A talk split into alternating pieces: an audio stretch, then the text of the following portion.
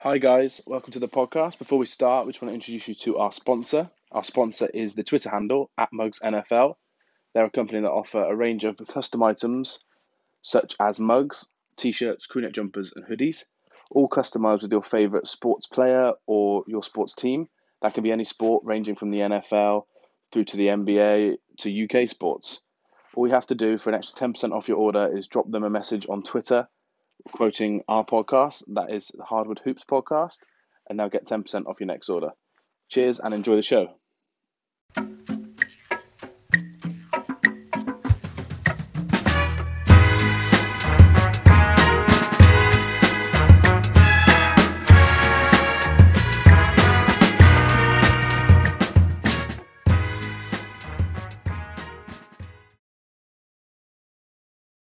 Hello, everyone, and welcome to episode 12 of the Hardwood Hoops podcast. I'm joined by Mr. Ben Jones. Hello, everybody. Nice to see you, Liam, or hear you, Liam, at least. Yep, nice to hear you too. Hopefully, like I said, we'll be doing this in person soon, but um, busy lives and quarantine still kind of getting the better of us at the moment. Yeah, very busy, very busy, especially with all this going on. The NBA is back, baby. I know it's been cra- crazy, hasn't it? It's been incredible to watch. Um, I was just saying to to my wife earlier, I was like, it's nuts how much more basketball you can watch when the times are separated separated out as well as they are in comparison to our normal like 11:30 2 a.m. games that we'd get. Oh, it's been so nice. I've been able to actually watch games at a reasonable time as well as the ones that are at an unreasonable time. So it's been really nice. Yeah, I guilty is the wrong word, but I always hate recording some of the bigger games because I want to watch them live. But Yeah. to be able to watch games at like seven, then nine, or even then eleven, and then maybe just record a couple of the later games, I just think that's ideal. Then just getting even more basketball in the next morning. So I, I've it. enjoyed it to be fair. And uh, I've noticed as well with the schedule. So we've got the rest of the seeding games um, for probably just another two weeks, um, and then the whole first round as well. We've also got the um, the same times. They're all early times. We don't go back to the old late times until the second round of the playoffs. So until mid September, another month, we've basically got the same format of how many games a day. That's so good. Uh, yeah, I, I know that they're trying to keep some of the West Coast like teams at sort of West Coast appropriate times, but the earlier the better, definitely, for as long as possible. Yeah, it's going to be weird in that second round going back to like eleven thirty game one or twelve game one, and then game two at like two two thirty. That's going to be weird after watching basketball seven o'clock at night. Yeah, yeah, yeah. It's going to take some getting used to. Uh, I was going to ask you, what's your um, overall thoughts on um, not any specific games yet, but more the basketball as a whole? Have you thought it's been a good standard, good production, good commentary, etc.? I think it's been a really good standard. Better than I thought it was going to be. I thought this had the potential to be like these eight games in particular had the potential to be a bit of a flop, but every team, even if they've not really got anything to fight for, has come out played hard. Um, most of the players have been really sharp as well. Like the, I think those scrimmage games really helped. Um, so I've been super impressed so far. What about you? Yeah, the Yeah. basketball's been amazing. I think it's clear when you lose off those bottom eight teams that your the standard in general is a lot better, but but the the offensive level of performance has been super high. Yeah, The energy has been crazy high as well. Um, obviously, a lot of people say like defensively that's what always comes last, and like even when the normal season starts, you've got to wait till like 10, 20 games in to find out who the good teams are defensively because that's Yeah. just takes a while for teams to pick up, which I think we've seen still. But the overall level has been absolutely insane. And it's just like, oh, can, unfortunately for the eight, other eight teams, can we just have two different leagues? Just keep these all these good teams together. I know. Get more fun. that, doesn't it? I tell you something that has uh, become sort of noticeable as well. As apparently the average fouls have gone up by about ten per game. Um, someone's said it's to do with the fact that with no crowd noise and nobody like booing or cheering certain plays or whatever, the refs are able to hear and see and focus more on what is actually happening. So some fouls that would normally be missed are actually being called now, um, which is slowing up the games a little bit, but making it more honest, I guess. Yeah, I do. I think they called too many fouls. To be honest, Yeah. uh, there's been a lot of fouls in the paint. But I definitely agree with you that the no crowd thing has has uh, led to a lot of technical fouls. Um, we've seen loads of people get teed up for like jaw in between players, or you know I mean, coaches on the sidelines, and people over celebrating dunks and stuff because there's no noise, background noise. The rest can hear everything. That's definitely led to more like technicals and maybe even more whistles as well when you go into the basket. If you're actually hearing more contact, you know, like player on player, it could Yeah, force them to to almost call call more around the basket. So yeah, yeah, I've definitely noticed that as well. I think last night in that um, Miami uh, Nuggets game, there was something like I can't remember if it was seventy free throw shot. Was it something cr- crazy? Basically, it was more than either team had shot in the last four years. Miami, Uh, Toronto. Uh, no, it was Nuggets Thunder. Sorry, Yeah, yeah. Nuggets Thunder. Yeah, there's more than either team had shot in the last four seasons, like individually uh, in the same game. And it's just like, Right. wow, it does really slow the game down. yeah. It's the way they play though as well, isn't it? A lot of paint play with those teams. So. Yes, definitely. Um, another thing I noticed as well that the level of commentary has been absolutely insane. Getting Doris Burke on more games than she'd been on before. Yeah. Uh, obviously, we've got the standard ESPN crew. I think that's been really good. Um, one not criticism, but thing I'd like to ask if you've noticed that we've not spoken about on text or anything is: do you not find that the referees' whistles with these new whistles they've got, the extra clean whistles, are like unheard of? I can't hear any whistles. All I see is them put their arms up or players like stop. I can't actually hear many whistles on League Pass. It's not as noticeable, is it? I don't know whether that's something they've pulled out, sort of drown the sound out on purpose, or yeah, Whether- it might be too loud almost. yeah, maybe with the crowds there, the refs blow harder into the whistles because they know they need to be heard. Whereas here, they feel like it's just a quick like burst, Yeah. and the yeah, other I refs. find that frustrating. it's Yeah. weird because on TNT they almost turn the courtside audio up. I've noticed on any TNT games, whether that's on BT, uh, on Sky Sports or on League Pass, I've heard the whistles more and I've heard the benches more.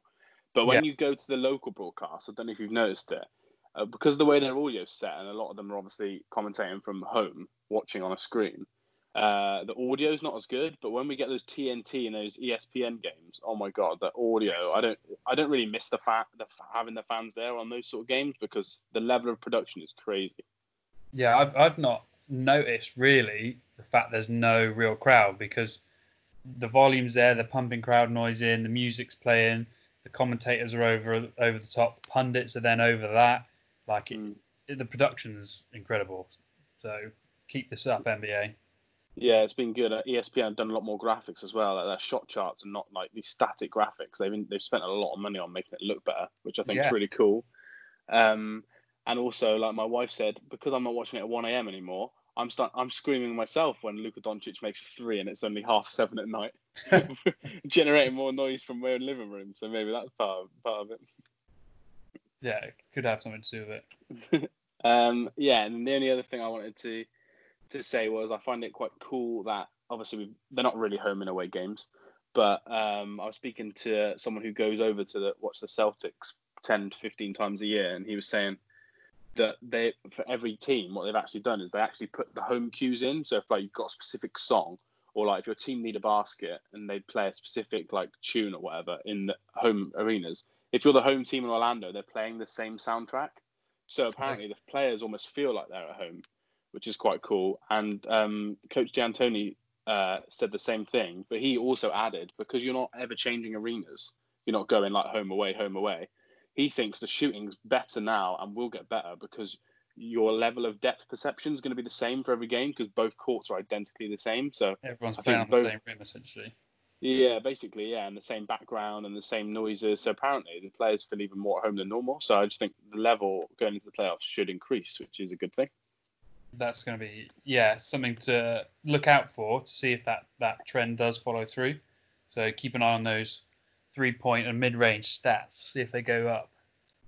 Yeah, even though the Heat were under twenty percent the other night from three, and I was there like, oh wow, not good, not good. Mm, No, they they've only got one real three point specialist, Yeah, true, true. and then their next best three point shooter is Kelly Olynyk. So uh, Oh, don't talk to me about Kelly Olynyk. He's been playing painful. so well. Yeah, but it's painful watching him try and pass basketball. I have to be honest. I really struggle. Great. He's a very good shooter, to be fair. It's like, but his his general decision making is so strange, especially when he plays really well because he gets overconfident and he's trying to bounce passes into the corner and they're just going out of bounds. I'm just like, oh my god, come on, Kelly. Um, but yeah, let's move on from our general thoughts and go on to some topics then. Um, so the first topic we're going to discuss is, well, obviously we did an opening night preview pod. So what do you think out of those two games? Uh, which one was the most exciting? And also, did you enjoy the back-to-back games overall? Love back-to-back games. It was just so good to have basketball back. Um, I I was looking at this like, okay, which game did I enjoy the most? And I was locked and loaded to go Lakers Clippers. Mm-hmm. But I found the Jazz Pelicans game really fascinating. Just how up and down it was. Like the Jazz came out super hot, shut New Orleans down really quickly. And I thought, well, they've got this easily. And then New Orleans came back out of nowhere Brandon Ingram started getting going. JJ Redick started hitting everything, and uh, Donovan Mitchell was just non-existent in that game. Mike yeah, Conley was first three quarters. Donovan yeah. didn't do anything. I remember you texting me saying like that Mitchell needs to get involved here, or else they're gonna lose this lead. Yeah, and and then it it just the, the gap kept closing, and I was like, oh my god, this this game's actually turning into a, a battle because obviously Utah want to hold at least hold position, and the Pelicans are scrapping to get up into that ninth seed, and it it really went at it. Obviously, the Lakers Clippers game was incredible as well. It was an absolute battle, but I, am gonna put my neck on the line here and go. With, I was most entertained by that Jazz New Orleans game. Well, nice. Um, yeah, I've uh, gone the opposite. I've gone. I've gone for the Lakers Clippers really as my more entertaining game of the two, I would say. Um, but I, yeah, I did love both games. I thought it was going to be a bit of a blowout the first game, like you said, and that second, third quarter, well, end of the second, and then the third really, really got the game interesting again going into the fourth. Yeah. Um, JJ Redick's got to play more for me. He's got to be more on the 34 minute line because when he's in, they look so so much better. Um, obviously, it was a bit of an anticlimax seeing Zion for like such little stretches. Um, three minutes, I think it's whatever. Yeah, I think it's really stupid to not use the three minutes at the end of each quarter because it gives you that advantage going into the fourth. But to use it at the start of the quarter, because uh, it doesn't really make a difference. I know maybe the game's a little bit quicker because you're a bit more into it. But obviously, it starts a bit slow in the first few minutes. I understand that, but yeah, I thought that was a bit of a bit of a strange one. Um, Gobert played better than I thought. Um, him and Mitchell a lot of screens, little pick and roll there. So maybe they're a bit more friendly than I gave them credit for now. It. Yeah, maybe. Um, but no, that second game, it, it, was more a lot more back and forth. I'd say. I know there was a big run from each team in the first game, but Lakers Clippers, we were going from lead to lead, back and forth between each team. Um, yeah, and it kind of even though I got the prediction, well, we both got the prediction wrong. Who's going to win that game? Because we kind of both thought AD wouldn't play, but obviously he did play and he was a monster, so that makes yeah. a difference. But for the Clippers to look so good with Pat Beverley on a minutes restriction, no Harrell and no Lou Williams, I was very impressed. And yeah, it just made the whole thing quite good. Um, and the end sequence was quite good as well. I like having that. Uh, such a tight finish at the end of a game, you know, one three pointer for Paul George at the end, and the, the result flips. So, yeah, I probably prefer the second game a little bit more. I think the defending was a lot better in the second game than the first game, personally. Yeah, yeah. The, obviously, the quality was better because two better quality teams. You know, everything was going to be more crisp, more on point, slightly less sort of feeling the game out and getting yeah. stuck in. More but, uh, organised as well, I think, in their yeah. sets and their defensive patterns. I think a little bit more, less frantic and like we said in the preview, the Pelicans are such a fast-paced team that it almost like increases turnovers just by the way they play. Whereas sometimes the Lakers and Clippers, they're obviously so well coached, and their leaders are two of the most intelligent players in the NBA with Kawhi and uh, LeBron. That they just run some of the best sets that you'll see. Yeah. So it may look like oh the game's slowing down a bit now, but it's just like oh no, LeBron's just setting up everyone in the exact way he wants it. Then Kawhi is going off two screens the way he wants it. So it's a lot more organised. I, I, found both games fun, but the second one just tipped over the edge for me. I think the other thing with that as well is because Zion was on that minutes restriction. I think they were just feeding in the ball for three minutes, and then that didn't allow them to do those things, set themselves up, get into sets, find out where the weaknesses are, feed wherever that is, and, and play like to a structure. They were like. "Oh, Zion's on the court. Let's get him. Let's get him going. Let's get him going. Let's use his three minutes." And then he's gone. And then they're like, "Oh, hang on. Yeah, we've no. still got nine minutes to go. We still, we still have to like put a set in place and play." Mm, I agree, and I think the Pacers almost used it to their advantage as well because he was coming in cold that they could sometimes run screens off him and try and get matchups like to get him away from the basket and try and exploit the fact that maybe he's not as fit as you think. Yeah, Um, that was one of the things before we move on to the next topic that I noticed. We had all this chat. I know everyone has come across really fit in general, but we had all this chat about all these players that have lost weight, and now they're actually all in the bubble. They're all the same weight as they were. Jokic's Yeah. not any smaller than he was. Harden's not any smaller. Um, who else? Oh yeah, Zion. That's what made me think it. Zion was not any more ripped. He was still the same level as looking out of shape as he always is. So I think that was uh, some good Instagram and edits there done by the world of the media rather than actual players that got into insane shape. yeah, definitely. Because Zion got pulled last night, didn't he? I don't know if you saw. He uh, fell on a possession and then just sort of lazily jogged back on defense, and coach pulled him straight away. So No, yeah, no, I didn't see that. I didn't watch that game last night. So, So, if- I only saw you're the highlights. if you're not going to commit and you're not in shape enough to get back on defense, you're not playing. Pulled him for a couple of minutes, and they thought that that was in the fourth. They thought that was going to be it then, but he did put him back on because obviously they needed the win and and got out there. So Yeah, they ramped his minutes up to around the 25 mark and apparently going up to the 30 mark as of the, as of next week. So if they manage to get into a seed game or a playoff game, he could be back to 35 minutes a game, which could be quite interesting to see if he can last that long. that's the thing. Yeah, I, I'd like to see if he can. He'll get fitter as time goes, but it is only a limit. I know there's loads of games for us to watch, but if you think about how many actual minutes each player is going to play in the three weeks, it's not loads of minutes to increase your fitness, really, is it? Not at this point. No, no, no, definitely not. It's, they're gonna have to. I think they're yeah just gonna have to put him in and ramp him up and get him to sort of deal with it and get over with it and. See if they can help him out on defense, some way of uh, less Yeah. switches for him or something. yeah, exactly. Okay, cool. So moving on from those opening night games, um, let's have uh, probably give me two. Let's not include either of those two games, um, but give me two of your other standout games that we you've watched so far overall. Um, a slightly off the wall one that I really enjoyed was um, Grizzlies Spurs. Uh, I wasn't expecting to enjoy watching like really either of the teams play, um, but that was down to a two point game, and Jaren Jackson a cool finish. is an absolute baller. He is so good. I, I, That was I a good three in the corner he hit. massively rate him. Yeah, that turnaround three in the corner where he was definitely fouled and it wasn't called, and he sinks it was just unbelievable to tie the game.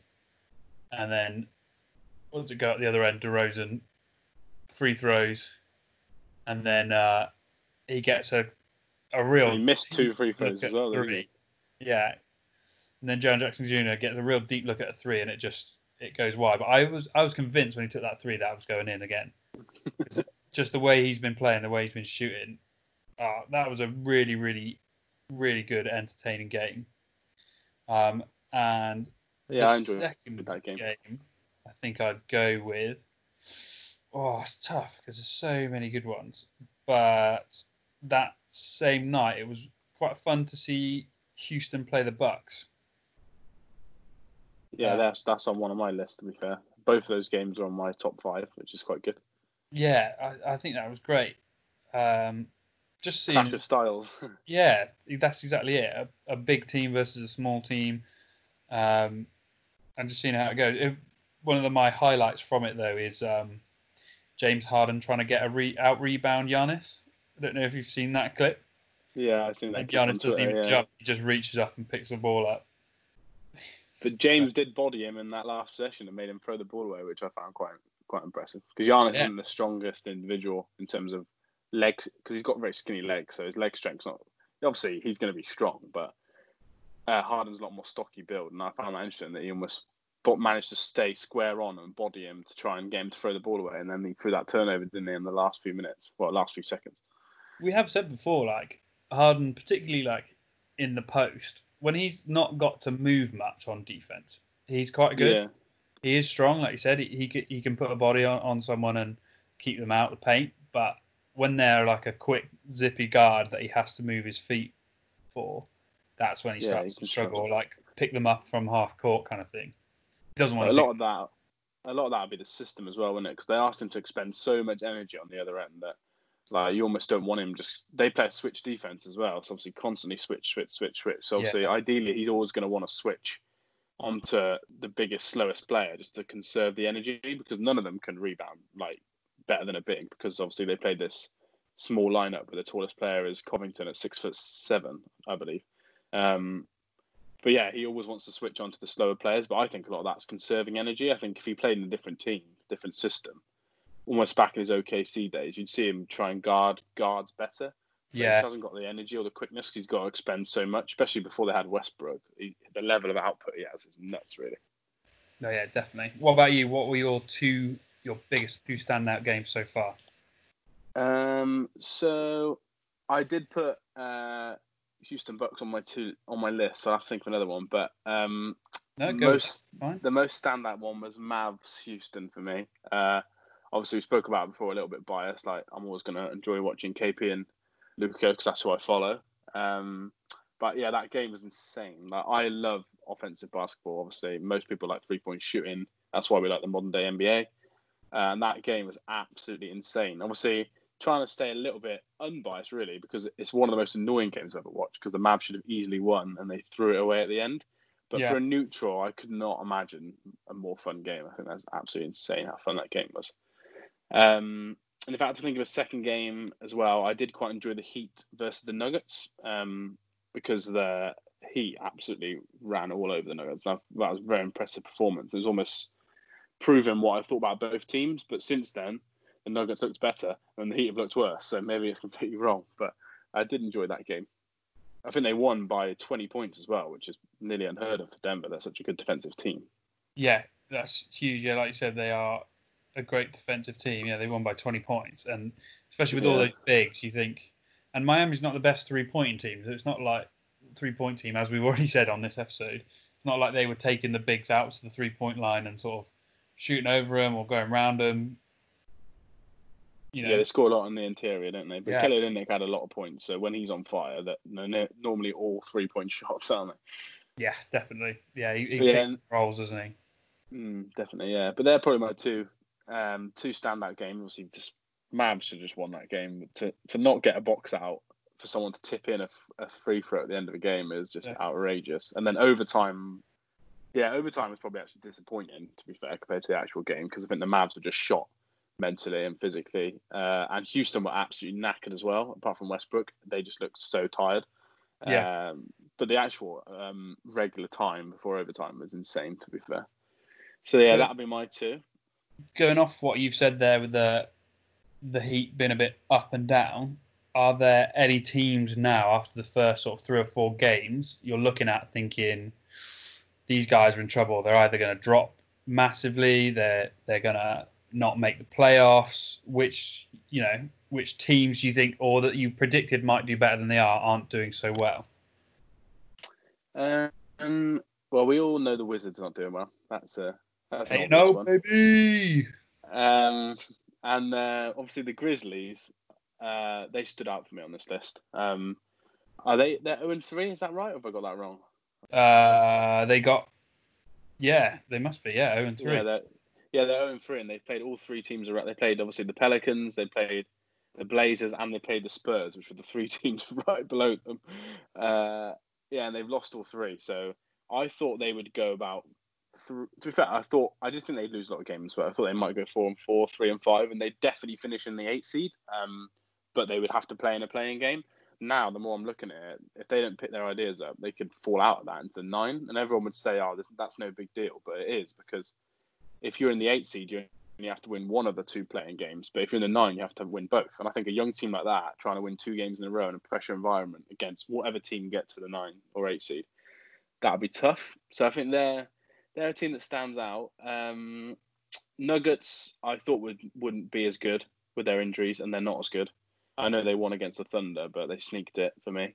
Uh, and then my team, the Mavs, um, played really well in both games, funny enough, but the, their fourth quarters let them down. So they're in trouble in the sense of if they don't win nearly every game, they're probably going to be the seven seed.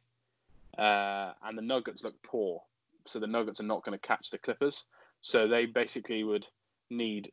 Well, I don't know what they need, but they're going to almost be playing Houston or Clippers in a, in a two seven matchup if they don't win probably five of the six. Yeah. So I think that could be a bit of a nightmare. They want to play the Nuggets because they do really, really well against uh, Denver. Um, but they need the Nuggets to start winning some games because otherwise the Nuggets are not going to catch the Clippers, or they're not even going to be above Houston with how well Houston are playing. Um, but yeah, they're probably the three teams I'd say: um, Nuggets, Mavs, and obviously the Grizzlies, all West teams really. But what about you? Uh, Grizzlies were top of my list. I'm looking at who they've played and who they've got left to play, and I can almost see them maybe not picking up a win and dropping out completely, and it being the Pelicans and Portland going eight and nine. Um, Have you got the Grizzlies schedule open or not? Yes, so they got Utah next, then OKC, then Toronto, Boston, Milwaukee to finish. Oh God!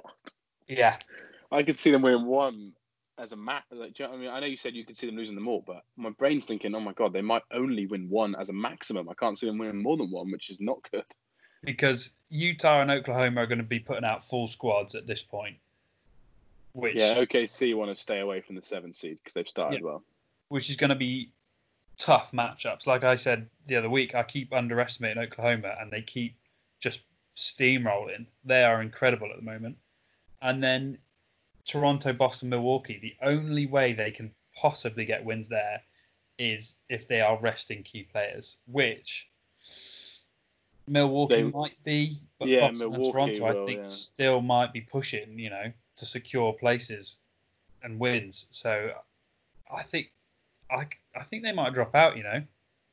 Yeah, I, I could I see could... them winning one of their next two uh, if their three point shot lands, as silly as that sounds, but they do take a high percentage. So they're not a very good three point shooting team either, but they've got players that like to shoot a lot.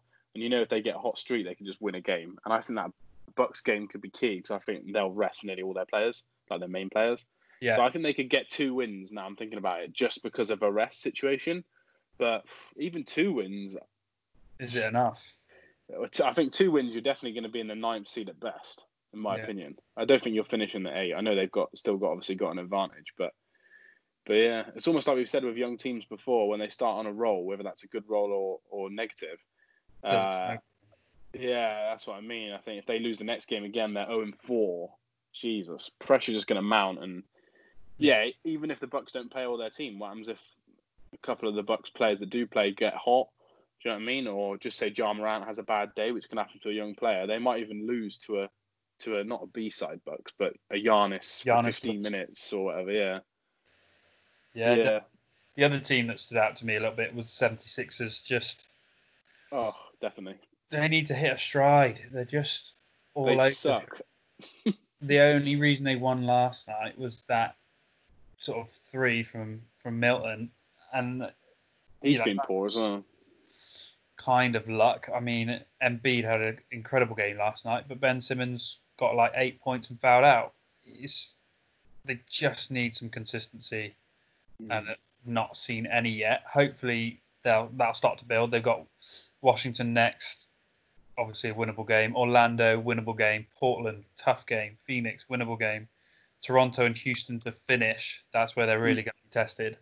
You could so, see the magic beating them though, couldn't you? The way they're playing at the moment. 76ers on defense, they're so so inconsistent. I could see the magic getting a, a, a almost a shock result there. Yeah, well, that feeds us perfectly onto are there teams that are overachieving or doing better than you thought they were?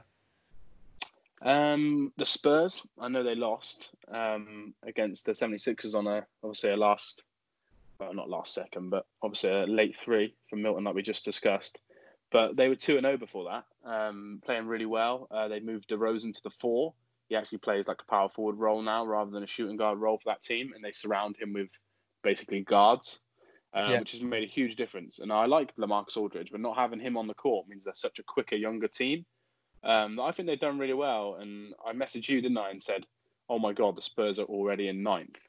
Um, they've they've lost now, losing the game brought them back into it because of the win percentage, but they could sneak into a to a nine matchup, which would just be hilarious for the NBA wanting to get Portland or Zion in the nine seed game, and we could end up with a, a strange Spurs team. But yeah, no, I think they've overachieved what I thought. The Magic as well to an extent, but if I'm honest, I've only watched one of their games in full, so it's hard to judge. Uh, and then the other team, Houston, um, they haven't overachieved. From I knew they could be really good, but I always have obviously worries. We've talked about them a lot on the show. And to be fair, in late games, they well, they were really good against the Mavs late on in the game. And for me, the whole way through against the Bucks, they were very impressive. The Bucks have steamrolled so many teams, um, and it's almost like they they could get out, out rebounded by forty rebounds, but they're still going to be in the game. So yeah, I'd say the Spurs and the Rockets were my standouts for overachieving. What about you? Yeah, I, I had the Magic. I had a really good um, stat that um, they've gone a hundred, like five games in a row. Their last five games have been 120 plus points. Now, and I watched a little bit of their Sacramento game where they scored 40 points in the first quarter, and Aaron Gordon is just stepping into straightaway threes. No one's picking him up because they think he can't shoot, and he's just stepping into them they can score as a team. You know, that's that. Those games, by the way, are a win over Minnesota, a win over Houston, a win over Memphis, win over Brooklyn, win over Sacramento. I know there's a couple of low teams there, but you know, 126 to 106 win over Houston. These you, uh, you can't take these guys lightly. I don't think. I think they No. they are doing incredibly well. And you look at the rest of their schedule; it's tough. There's a couple of easy games in there. I don't think overall it's going to make a difference to where they come in the East, but it's some good momentum going into the playoffs. They're going to get that seven seed, right? I think for sure. Yeah. Um, probably go against the Raptors, which is no easy, no easy game. But I can't. That's. I think I would be. I'd be more surprised now if they got swept than if they'd won two games against the Raptors in, in seven. I'd be more surprised about them getting swept. That's how well they're playing. Yeah, I completely agree with that. Even though they are going to miss Isaac, obviously a bit of news there. Um, he ruptured his ACL uh, in a scary incident the other night. Um, Yeah, don't know if you saw the video, but it's very similar to when Derrick Rose did his, and this is the second ACL injury for Jonathan Isaac. So I think that So sucks he was playing. Yeah. Wow. he was playing really well. And I was going to say before, one of the reasons they've done so well is because even though they've been like not laughed at, but they've been lower in the East for a while, it meant that the players they've got on this roster have actually been around for quite a while as a group. And they've Yeah. added one, one or two a year. Yeah. Because they overpay for players, they've added one or two a year because that's all they can do. But now, now they've become consistent and got a good coach and they've got a style. And Jonathan Isaac was developing.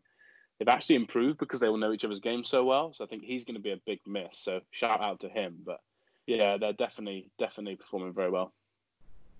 Yeah, I'm, lo- I'm loving them. I love the energy, love the, the style of play. They're doing brilliantly. So keep it up, Orlando, in your home town, essentially. yeah, true. Yeah, yeah, I did forget about that. but um, yeah. Uh, any others? Any out? other teams that we haven't guess- mentioned? Do you think? Like I said before, OKC always just shock me every single time. They were poor though in the second half last night against the the Nuggets. Yeah, they were up by seven at one point. You know, it was their game, and they let the Nuggets sort of crawl back into it, which They- is They've they've also got the best stats in the last five minutes of games out of any team in the league. Yeah, They've had the most clutch minutes of any team in the league, so they're in tight games all the time, uh, and they've got the best uh, offensive efficiency in the fourth quarter of any team in the league, led by Chris Paul. So, a that just proves, like we said, we always almost overlook them. Like you've said that a few times now, and we do. I think a lot of people do across because of how many players they've traded away over the last few years. yeah, I think people don't realize how good this group is. But that's what almost made the Nuggets loss shocking and kind of took them off this list for me because they thrive in fourth quarter close games. Uh, and then the last four minutes last night against a, uh, a Nuggets team that are missing like three of their starters. Um, I think they dropped the ball a bit there, really, and Yeah, not finishing that game out. Missing Schroeder, he's away for the birth of his second child. Um, Yeah, it? Gallinari wasn't as good last night in the late on in the game, but no. I think they'll be all right. They could get. Yeah, Chil- it was. Yeah, Till he hit his head on the floor. I don't know if you've seen that. yeah, I did see that. Yeah, that's a hard fall. It was quite a fall. Yeah, it was. Um, I think the Thunder have got a chance of sneaking in though to uh, to a higher matchup. I'm not sure they can go as high as the four because of how well Houston are playing and the fact they've just lost to the Nuggets. They've lost that tiebreaker. Um, but yeah, I think they could be a five seed quite comfortably if they carry on playing well. Yeah, I think they can sneak in. 100%. Cool. Um, so along the lines of standout teams, let's move on to uh, who's been your standout players. Then, just give me a couple of examples of who who's obviously not necessarily shocked you, but a couple that maybe that have shocked you, and then some familiar names that have done as well as you maybe thought. Let's go with the name on everybody's lips. Actually, I should have mentioned this team in overachievers. Yeah, you should have Jay Warren from the Ah. Pacers. averaging forty-five a ga- points game in the bubble. What a guy! Wow. I know there's, you know, not many options on that team at the moment, but No. he is making it count. Like he's playing so well. He's pulling up from three from from some crazy angles Yeah, for him anyway. With people draped all over him and he just he's a scoring machine at the moment. He's got an ugly jump shot as well. Yeah. Just go just flows in. I'm just like fair play, fifty points, dropping a fifty spot in a big win the other night. Yeah, why not? Just keep feeding him until teams figure out how to stop him. I, I think that's what he's got going for him. I don't think he like you look at the Pacers team and go, "Oh, we better look into TJ Warren on the scout report." No mm. one said that, and now he's like, "I'll just keep going then." Whereas now teams are going to start noticing when he starts playing when they start playing those better teams, which you know they've got Orlando next, Phoenix, then they've got the Lakers, Miami twice, and Houston. So that's when they'll be tested. That's that's the games where if he is a, like truly developing into a superstar, if he can still get thirty points in those couple of games, then wow. Yeah, they definitely shocked shocked both of us. We were texting about it the other night, weren't we? And how Yeah. how impressed we were. Um, well, we thought we saw Victor was going to play, and we thought, oh, we might be surprised by this lot. And then he didn't really start very well at all, but we were still surprised, mainly just by their defense and obviously the way TJ shot the ball. Uh, do you see any way they can finish higher than the five seed, where they are at the moment? Um, They're only one game back from the Heat, but we we, we both really like the Heat, but they're a bit poor yesterday. yeah, I don't. Looking at what they've got left, you know, they need two wins on the bounce now, and then I think it's that's just about where they get to, and I think Philly claw back, maybe jump ahead ahead of them. Uh, okay, cool. Um, and I think Miami, behind the Celtics. Miami playing the Pacers twice as well. I think they're going to do enough to stay in front as well. So I think they might drop one place, but but still be happy with how they performed overall Ah, with the incredible. circumstances. yeah, for the Pacers, like I think this season has been an absolute win, no matter what happens in the playoffs. Yeah, I agree. Definitely, definitely. Some good young players on their court. To be fair, Yeah. Um, I'll throw it over to you. Got anyone in mind apart from him? uh, he was second on my list um, due to bias because I love the guy who's won. So I've got two names written down. Um, both, well, one nearly an All Star, but got injured. Uh, so first I've got Porzingis, uh, who's been absolutely insane. Nearly scored forty points a game. Um, getting the rebounds quite well, two blocks a game. Uh, obviously, the issue is they've lost both games. So, what does it contribute to winning? Not a lot. Um, but a lot of that's coaching. I love Coach Carlisle, but they're not running a lot of sets for Porzingis late in games. Um, and they're not running a lot for Luka either. Well, they do run a lot for Luka, but Luka's problem is he's too unselfish, so he passes the ball a lot. So we're having a lot of late shots of like Finney Smith and Hardaway took three threes late on in the game the other night, and he scored. He was 0 for 8 at that point from the field, uh, and he's taken three threes in the last three and a half minutes of a game. That's not ideal, but Porzingis in the first three quarters of every game has been absolutely insane. Uh, I won't count my chickens yet that he's developed into a post player because he still struggles in the post a lot of the time. But yes, he's, he's shooting over. Yeah, he, he, started doing what he did in his first season at the Knicks, which is shoot, he's shooting over players a lot more rather than bodying them. Um, so he basically faces up and shoots over small players, and he's done that really, really well. He says that's because he's lost weight.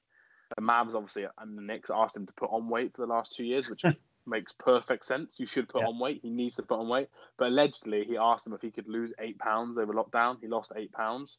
Wow. And apparently, he can flow quicker, so he can get into his shot quicker, and that's the benefit. But yeah, he's been impressive. And um, even though they've had a bad start, do not write off Porzingis and Luka beating a team like the Clippers in the playoffs. The, the way they're playing as a duo are insane at the moment. Uh, they just need some help around them. Uh, and my other player is Mr. Russell Westbrook. He yeah. has been absolutely insane. Late in games as well against Mavs and the Bucks, which we know they both won. Um, everyone thinks it's Harden's team. Doesn't look like Harden's team when you when you when you see them play late in the game because if he's got an open three and they're swinging it around, yeah, of course Harden's going to take the three. But when they need a basket or they're like one point down or the game's tied, he's just driving to the basket. He's getting offensive rebounds. He's the person kicking it out for Harden for a lot of his three point shots. Um, and he's getting a lot of defensive rebounds as well, which is easy in this team because they got no bigs, but still impressive for, for the for the type of when you watch him play, the eye test is so much better than the box score. The type of rebounds he gets over big players is insane, uh, yeah. and I think he's the reason why they've obviously Harden scored insane. PJ Tucker's defended really well against bigs. There's loads of reasons why, but Westbrook's what's took them over the edge in, in late in games for me. The reason like you've said, you've got it on the notes that he is achieving what he's achieving is because he's playing to his strengths, which is that dribble drive to the hole, and you know he's kick so out to others to get the balls and kick well. out the other.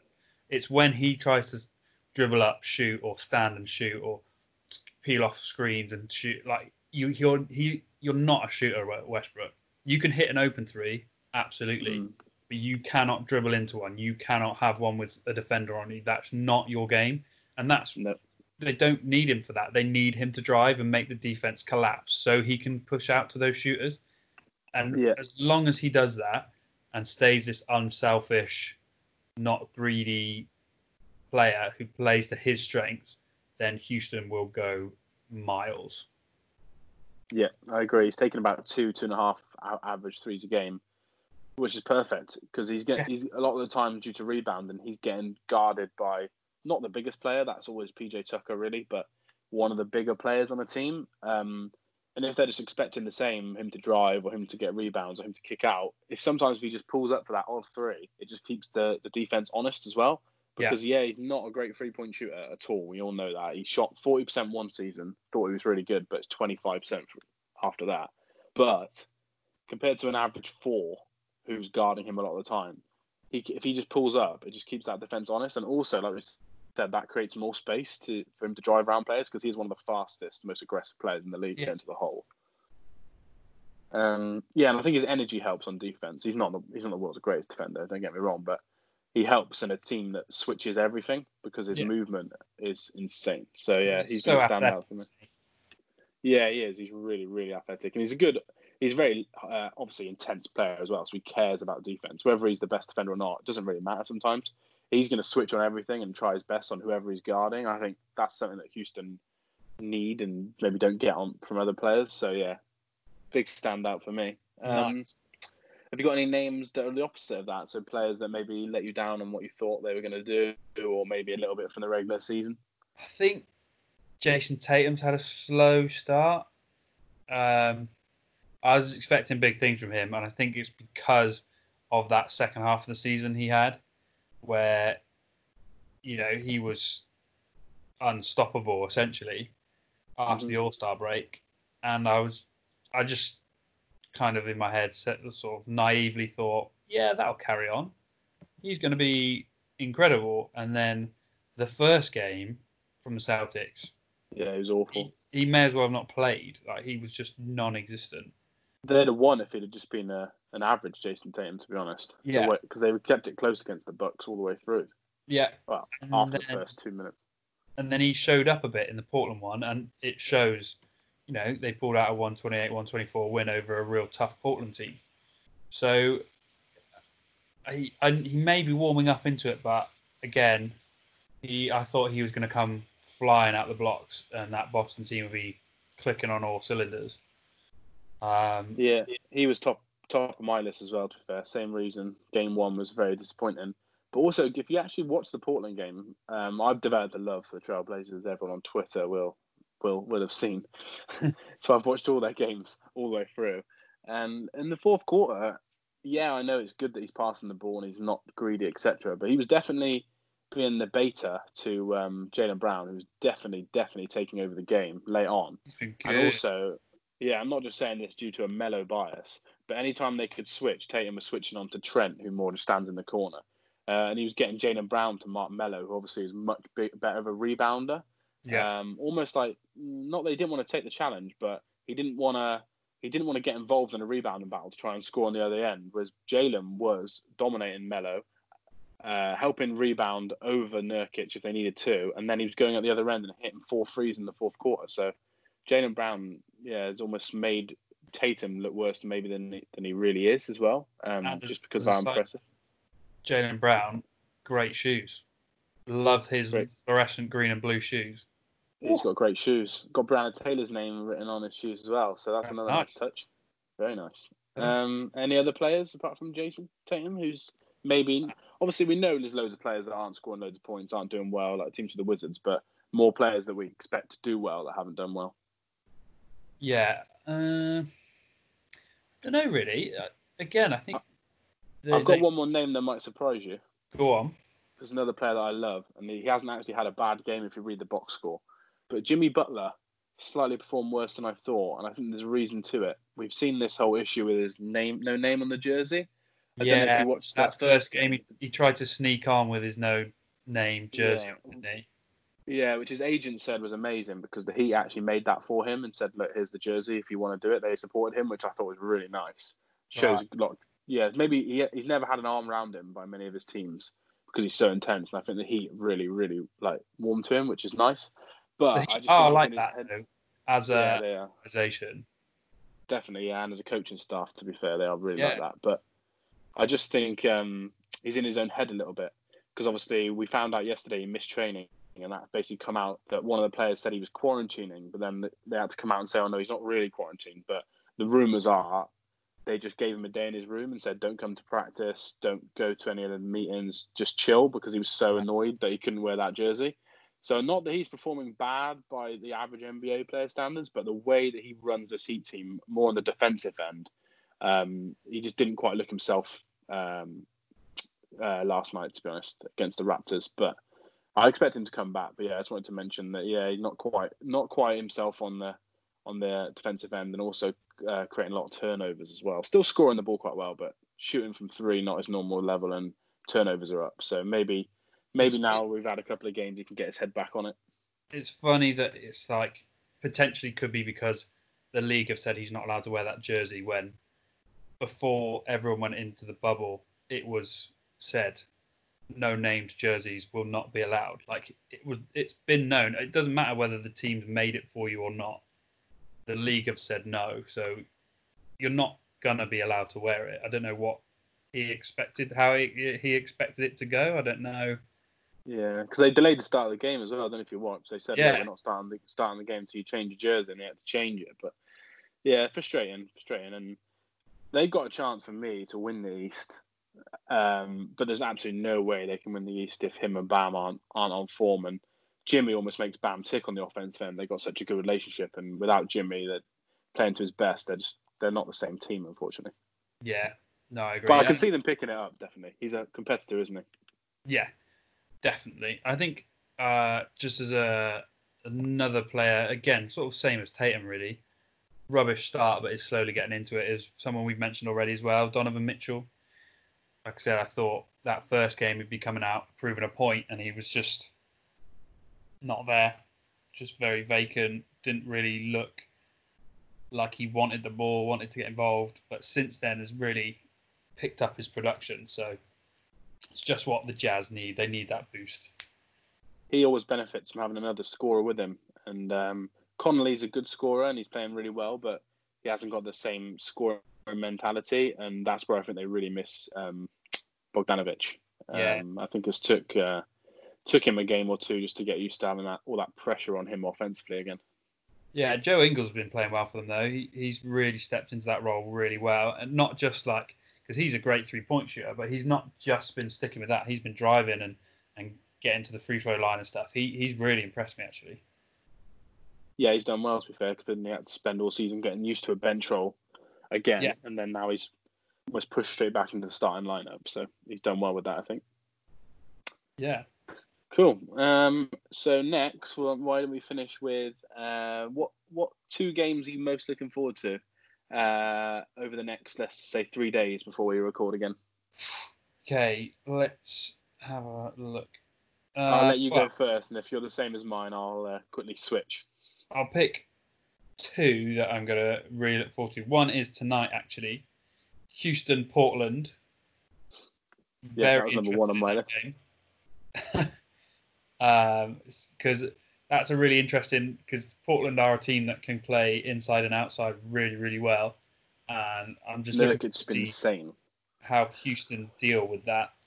I think that's that's going to be a really, really interesting, really good game.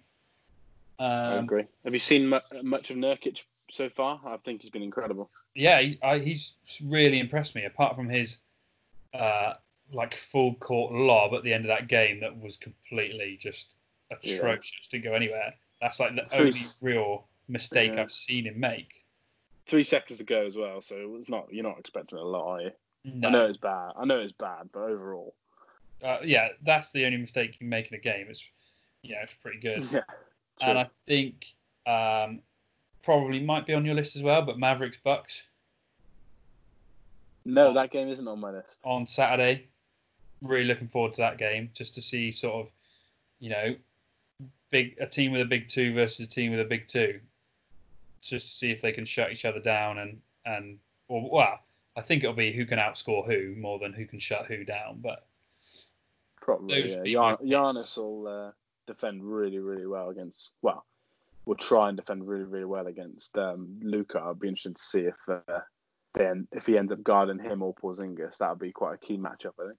yeah, Uh, yeah, two good games there, two high-scoring games. You'd, you'd think, looking at it on paper. Um, yeah, Portland, Houston were my number one, so I'll pick another game. Um, but I've got another Mavs game actually.